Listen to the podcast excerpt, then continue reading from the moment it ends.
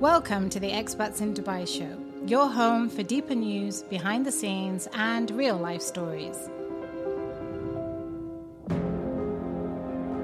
Hey everyone, it's Amber Wahid and welcome to the Expats in Dubai show. There is a right time for everything. After being an expat for 12 years in Dubai, my guest today decided to move back to his home country. Lawrence Hill worked as a senior level manager for Sita, an airport transport communication and IT company, with headquarters in Geneva and with offices all around the world, including Dubai. And Lawrence transferred from the London office to the Dubai office with the task of managing the Middle East and Africa arms of the business. Before the pandemic, Lawrence made the decision to retire and move back to England. He's had an incredible expat life with incredible life lessons, and we're going to discuss it all. They say moving to a foreign country is as hard as moving back to your home country. Well, let's get Lawrence's take on that. Hi, Lawrence. Thanks for coming on the show. How are you? Oh, I'm very well, thank you. Thank you very much for inviting me. You are welcome. Now, I know you had a lot going on recently celebrating your milestone birthday. Can I ask? Yes, I celebrated my 70th birthday. Wow. It was a great time. But yes, I can't believe it myself. That's a whole different podcast. Yes, absolutely. And you are living in which part of the UK? I am living in between Northampton and Kettering, out in the countryside near a place called Pittsford Reservoir, which is a bird sanctuary and some lakes. It's very nice to walk around. Well, let me take you all the way back to when you first decided to work abroad. How did that come about and how did you end up in the middle of a desert? Well, actually, this happened almost completely by chance. I was working in London, but it was quite a commute in and out every day from where I was living at the time. And then I was also going through a divorce after 28 years of marriage. So subsequently, my boss at the time moved to Cetera in Dubai. And in late 2001, early 2002, he asked me to join him as his operations manager. Perfect. So you worked as a senior manager in the industry. Tell us about that role. Initially, it was just the UAE, Qatar and Cyprus. I mean, who knew Cyprus was in Africa? It very quickly evolved into more in Africa. And in actual fact, that became the predominant area where I was working. So you met an interesting mix of people then? Yes, absolutely. All different cultures operate in a very different way. And you have to learn how to deal with them based upon that. And Lawrence, you stayed with Sita the entire 12 years that you were working in Dubai. Yes, I did. Yes, absolutely. I thought I was only going to be there for 2 years, but... the famous two-year plan. The famous two-year plan, yes. But time just flew by, absolutely flew by. I think my entire working life, I've always looked for a change after 2 years. But I found that working with Sita, every 2 years or even more frequently, everything was so dynamic. Everything was changing anyway. So there was always different things going on to interest me and keep me focused on the job and enjoying it and having fun. I had lots of fun traveling. We could another whole podcast I could tell you of my traveling stories. Well, I think that's the great thing about working for international companies out here in the Middle East. There's so much scope. There's so much that you can explore. Lawrence, I want to ask you, during your time working in Sita, you were living in Murdiff, renting a villa. You never thought about buying a property. You were never even tempted, because I think a one bed in the Greens when they first came to the market was something like only 400,000 dirhams, just before the boom in 2005, 2007, when the buying market just exploded. No, I didn't. As soon as it became allowed for non-nationals to own property, a few of my colleagues were buying property or considering it. I was still undecided because I felt at the time that as quickly as the authorities had granted permission to buy in and only in certain areas, they could just as easily change their minds. The situation regarding automatic right to residency was also still a little unclear at that time. Plus, I just recently bought a lovely 19th century cottage in a little village in England, and was always knowing I would be going back to that. So I had no intention of selling up. And so, no, I just didn't bother with it. I just continued to rent a property, which absolutely suited me. And also, Lawrence, you were also not just lucky in your job, you were also lucky in love. You know, I did an episode on relationships in Dubai only last week, and my guest Fahana Vohra and I were discussing this popular belief that it's impossible to find your partner here in Dubai, but you actually found marital bliss. Yes, I actually did. As it turned out, I met my future wife literally within a few months of arriving in Dubai. That was frightening. I'd not dated anyone for nearly 30 years. And I was definitely not looking for love or anyone to share my life with. I was clearly not in any hurry because we actually didn't get married until 14 years later. I want to move on to Dubai itself. Now, what did you find the most challenging at the time as an expat? Just settling into to a new way of life. It was so different to when I was working in London. I mean, London was always a big commute. It was a lot of time and effort to get there, and then charging around was. But when I first arrived in Dubai, it was a 10-minute commute to work, and there was very little traffic on the road, and the sun was shining. It was blissful. But then. You almost became quite lackadaisical, but you couldn't because you still had to be very aware of what you were doing because, you know, in business, they don't suffer fools gladly. But, you know, I was struggling a little bit with the culture in terms of dealing with Muslims, which I hadn't done before. And I had to make sure that, you know, I didn't do the wrong thing, shake a lady's hand. The multitude of happy, smiley faces of people walking around was so much different here. The friendliness of the locals, sorting out somewhere to live, obtaining a driving license, Emirates ID, the DEWA, that sort of thing. That could have been a little challenging, but for me anyway, there was always somebody there to help you, and indeed sometimes somebody who would actually go and do it for you. They would just ask me to sign a few papers, and they'd disappear, and then come back, and it was all sorted out for me. So that was amazing, and that which goes back to the fact of how friendly and helpful everybody was. It sounds like you had a nice, easy transition from London to Dubai, and that's good to know. I just want to touch now on savings, which is, of course, very important when you're an expat out here to save for your future. First, you made this comment to me before that sometimes you viewed the local currency as monopoly money. And you know what? I've heard that from a lot of expats out here. Yes, I did. I became very aware of it was usually on my trips back to the UK. You know, I'd come back to the UK and I'd go and buy a cup of coffee and a piece of cake, and it'd cost me £5 or £6. And I'd go, what? You know, that seemed expensive. But because I think I saw the true value of my home country's currency. But in Dubai, if I'd have bought the same thing and spent even 50 dirhams for it, I wouldn't have batted an eyelid at it. And I found that basically I would go out and you would spend 100 dirhams on a taxi. I never had to think about the value of the money I was spending, which did lead me on to thinking, well, I'm spending all this money, I'd better start thinking about saving some of this money, or else I'm not going to have any left by the time I get home. And you decided to invest some of your savings. This is back in 2008, and financial advisory fraud wasn't so much spoken about as it is now. And you became a victim of this type of fraud, unfortunately. Again, it was because you trusted your financial advisor, who was recommended to you and had become a friend over the years. Yes. When I look back now, I was terribly naive and trusting. Maybe it was the whole laid-back way of life and the friendliness, etc. But that's what caused it. But I'm normally very cautious, and I trusted no one. Ironically, I'd already rejected several companies who just cold-called me, wanting to get hold of my money.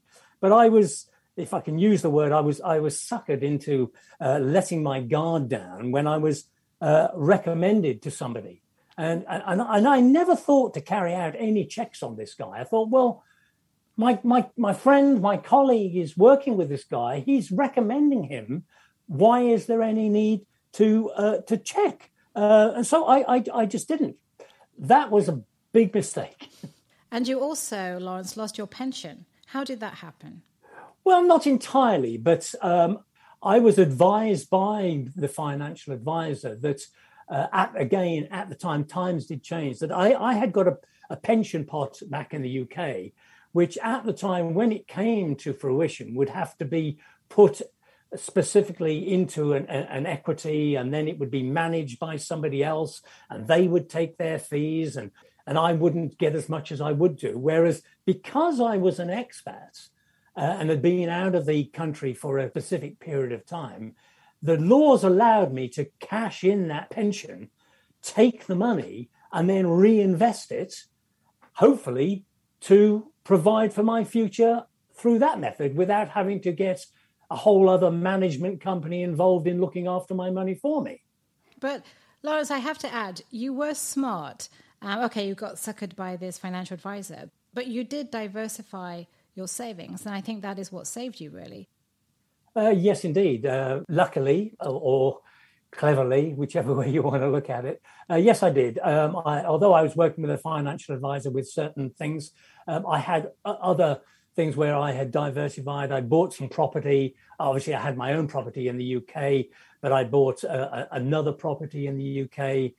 My wife was from the Philippines. We had a couple of properties in the Philippines. So, and I had some separate savings as well. So that was completely away, was not even discussed with my financial advisor at all. That was entirely down to me as a second string to my bow, which ultimately, as you say, did pretty much save me. And what advice can you give to others who are thinking of investing? Well, absolutely, you need to do that because most people work abroad because they think they can earn a lot more money. So, yes, that's great, but you need to protect that money. So invest it, yes, but don't put all your eggs in one basket. Make sure that your money spread out in various areas, just straightforward savings, buy property. That's always a relatively safe way of having money, but just make sure that if things do go bad, you're not going to lose it all in one go.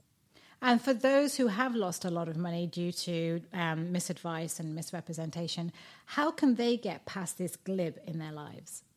Obviously, you can go down the legal route. It's often very difficult and can be very expensive. And there's always that choice, is it good money after bad? And so you have to just make that decision dependent on how much you may or may not have lost, whether it's worth spending a lot more money in order to recover it. Ultimately, as in my case, I just had to suck it up and say, well, look, I made a bad choice. I've got to move on.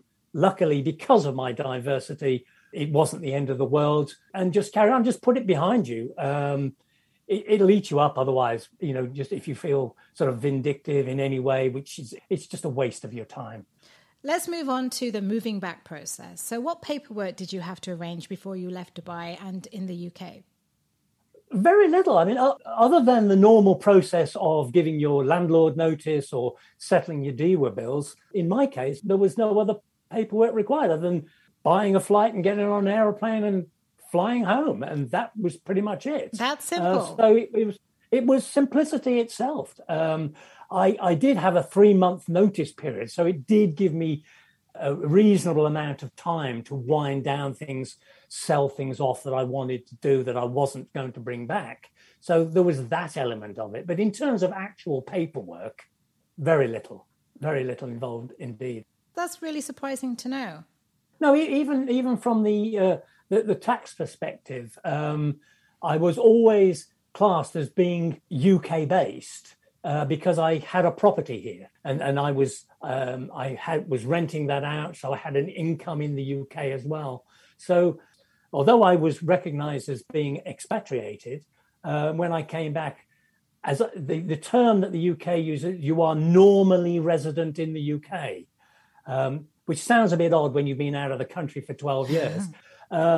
I had a tax return to fill out, but then I was filling out tax returns every year anyway. So that was no difference. But now I'm not having to fill out any tax returns at all because I don't have any income other than my pension.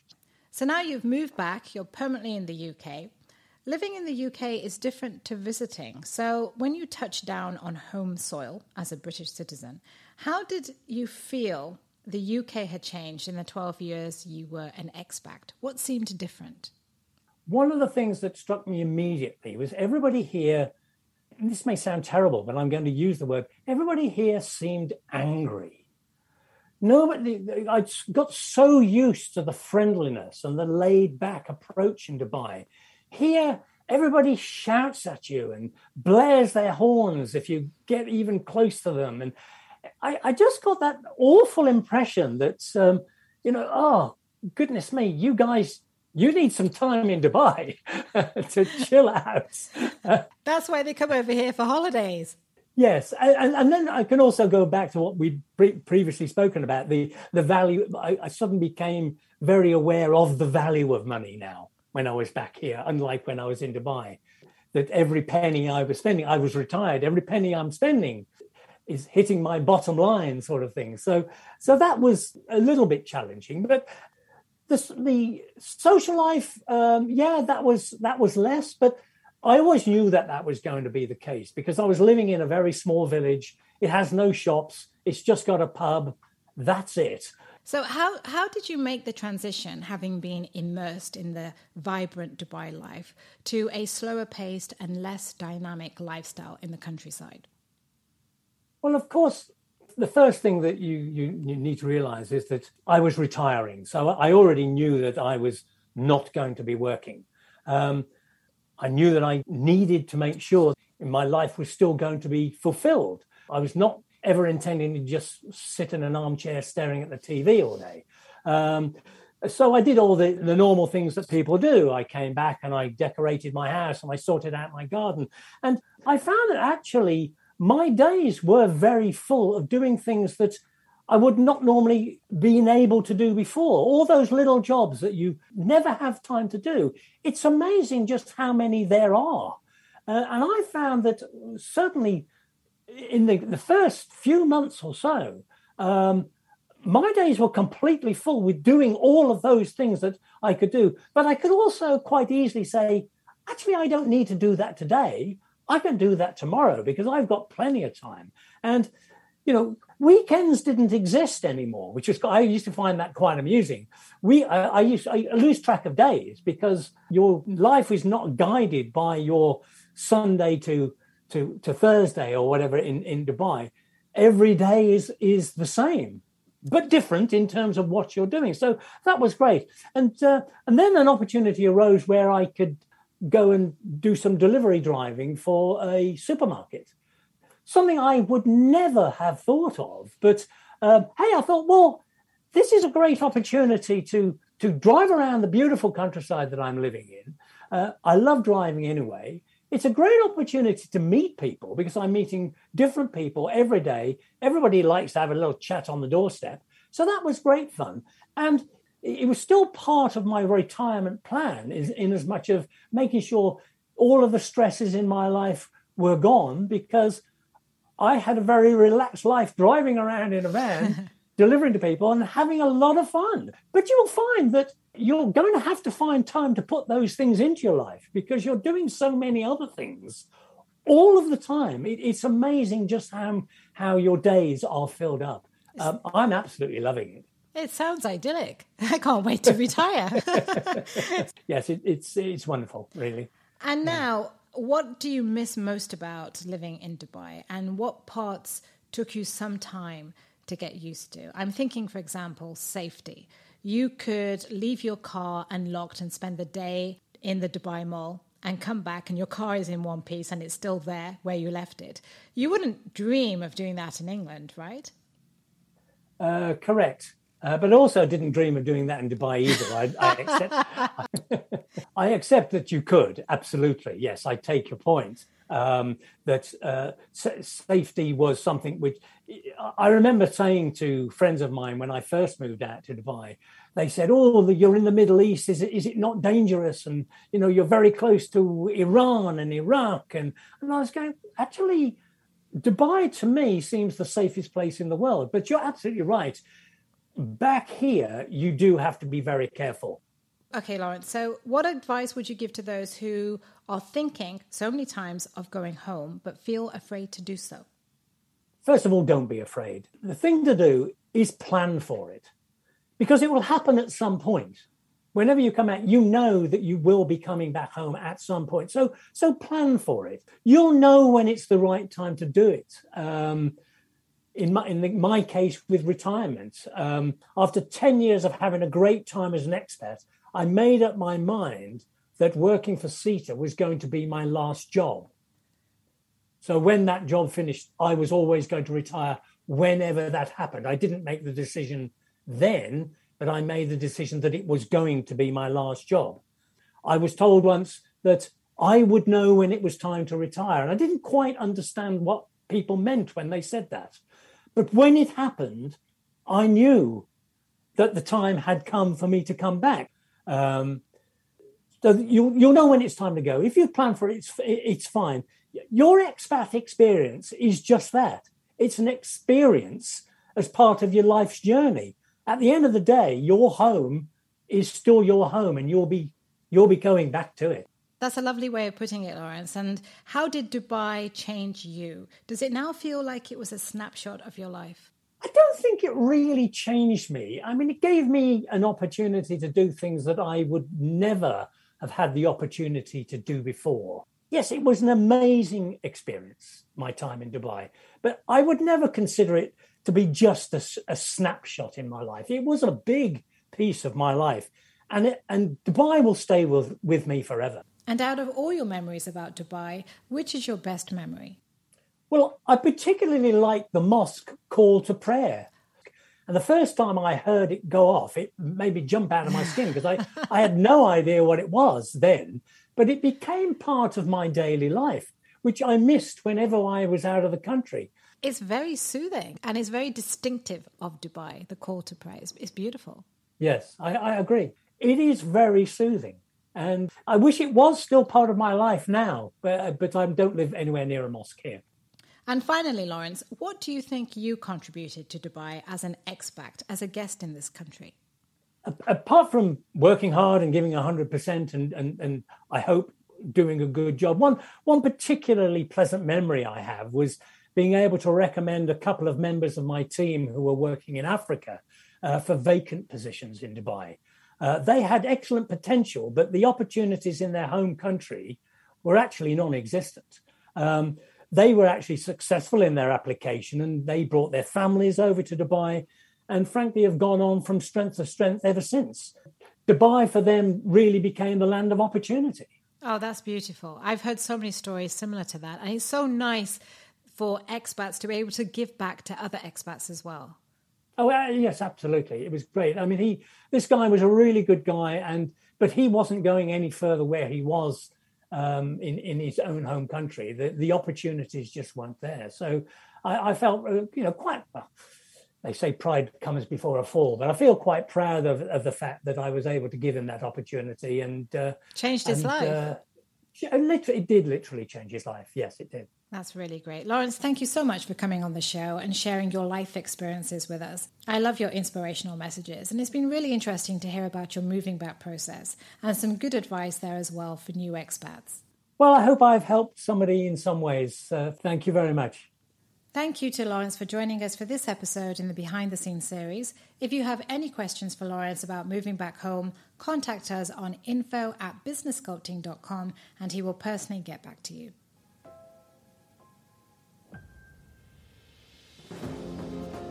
We are back on Monday with the Great Fraud Fightback series, which focuses on the financial advisor industry. So join us for that as we continue focusing on the expat journey in Dubai. Have a lovely weekend and see you next week.